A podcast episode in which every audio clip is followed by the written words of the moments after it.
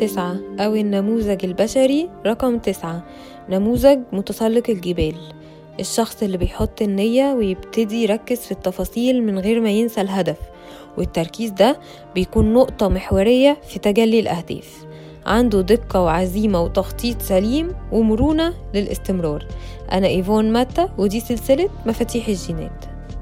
جين تسعة أو نموذج متسلق الجبال برغم من ارتفاع الجبل قدامه لكنه بيكون مستعد إنه ياخد خطوات للوصول لحلمه. بيخطط وبيرسم الطريق قبل وقت طويل من طلوعه الجبل. بيحضر شنطته بيشوف الجو بيجهز نفسه كويس قوي ويتأكد من إن كل التفاصيل في مكانها. بيكون عارف إن بداية الرحلة هي اللي هتحدد الرحلة كلها فهو مش بيكون باصص على هدفه إنه يطلع الجبل لكنه بيكون باصص على التفاصيل الموجودة في كل لحظة. شريك جين تسعة المتحمس هو جين 16 بينقل منه الحماس وبيتقن المهارات المختلفة للوصول لأحلامه. جين تسعة بيراقب خطواته ويحافظ على طاقته كويس لأنه عارف إن كل نفس مهم. عنده عزم والتزام وتركيز وقوة بقاء كبيرة. يعني دايما تلاقيه بيقدر يحافظ على الانضباط عشان ينهي المهمة بتاعته. بيرسم كل نقطة تفتيش وبينسق كل استراحة. بيكون منتبه للحاجات اللي الناس مش بتاخد بالها منها. اتعلم إنه ما يكونش مهووس بالحاجات. لكنه بيفكر ويخطط للحاجة حتى لو كان بيتحرك وبيعمل حاجة تانية.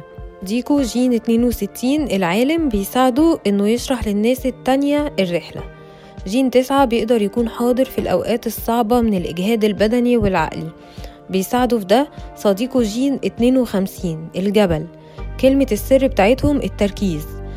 لما بيتردد إنه يستمر أو حتى يبتدي لما بيحس بالقلق والتشتت بيفتكر هدفه ويعيد تنظيم نفسه. بالنسبة لجين تسعة النية بتكون زي السحر مادام نوى حاجة يبقى هتحصل.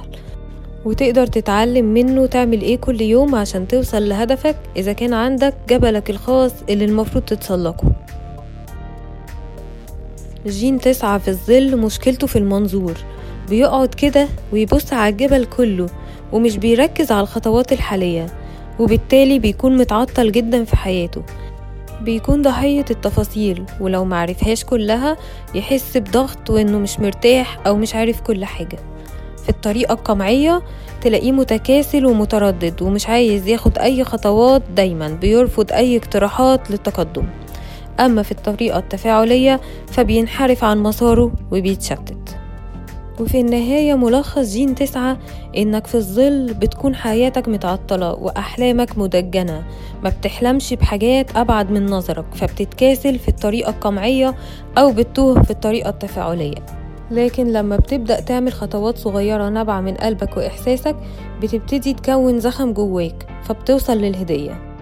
وهي العزيمة وبتقدر تعرف هدفك وساعتها مفيش حاجة تقدر توقفك. أما في المستوى الثالث فلما بيكون الحلم في أعماقك وتبتدي تركز عليه هيتجلى في حياتك زي السحر وهتكون ضد الكسر. إلى اللقاء مع جين عشرة جين الطبيعية من إنكار الذات للنرجسية. ما تنساش تعمل like وتشترك في القناة وتفعل الجرس علشان يوصلك كل الحلقات.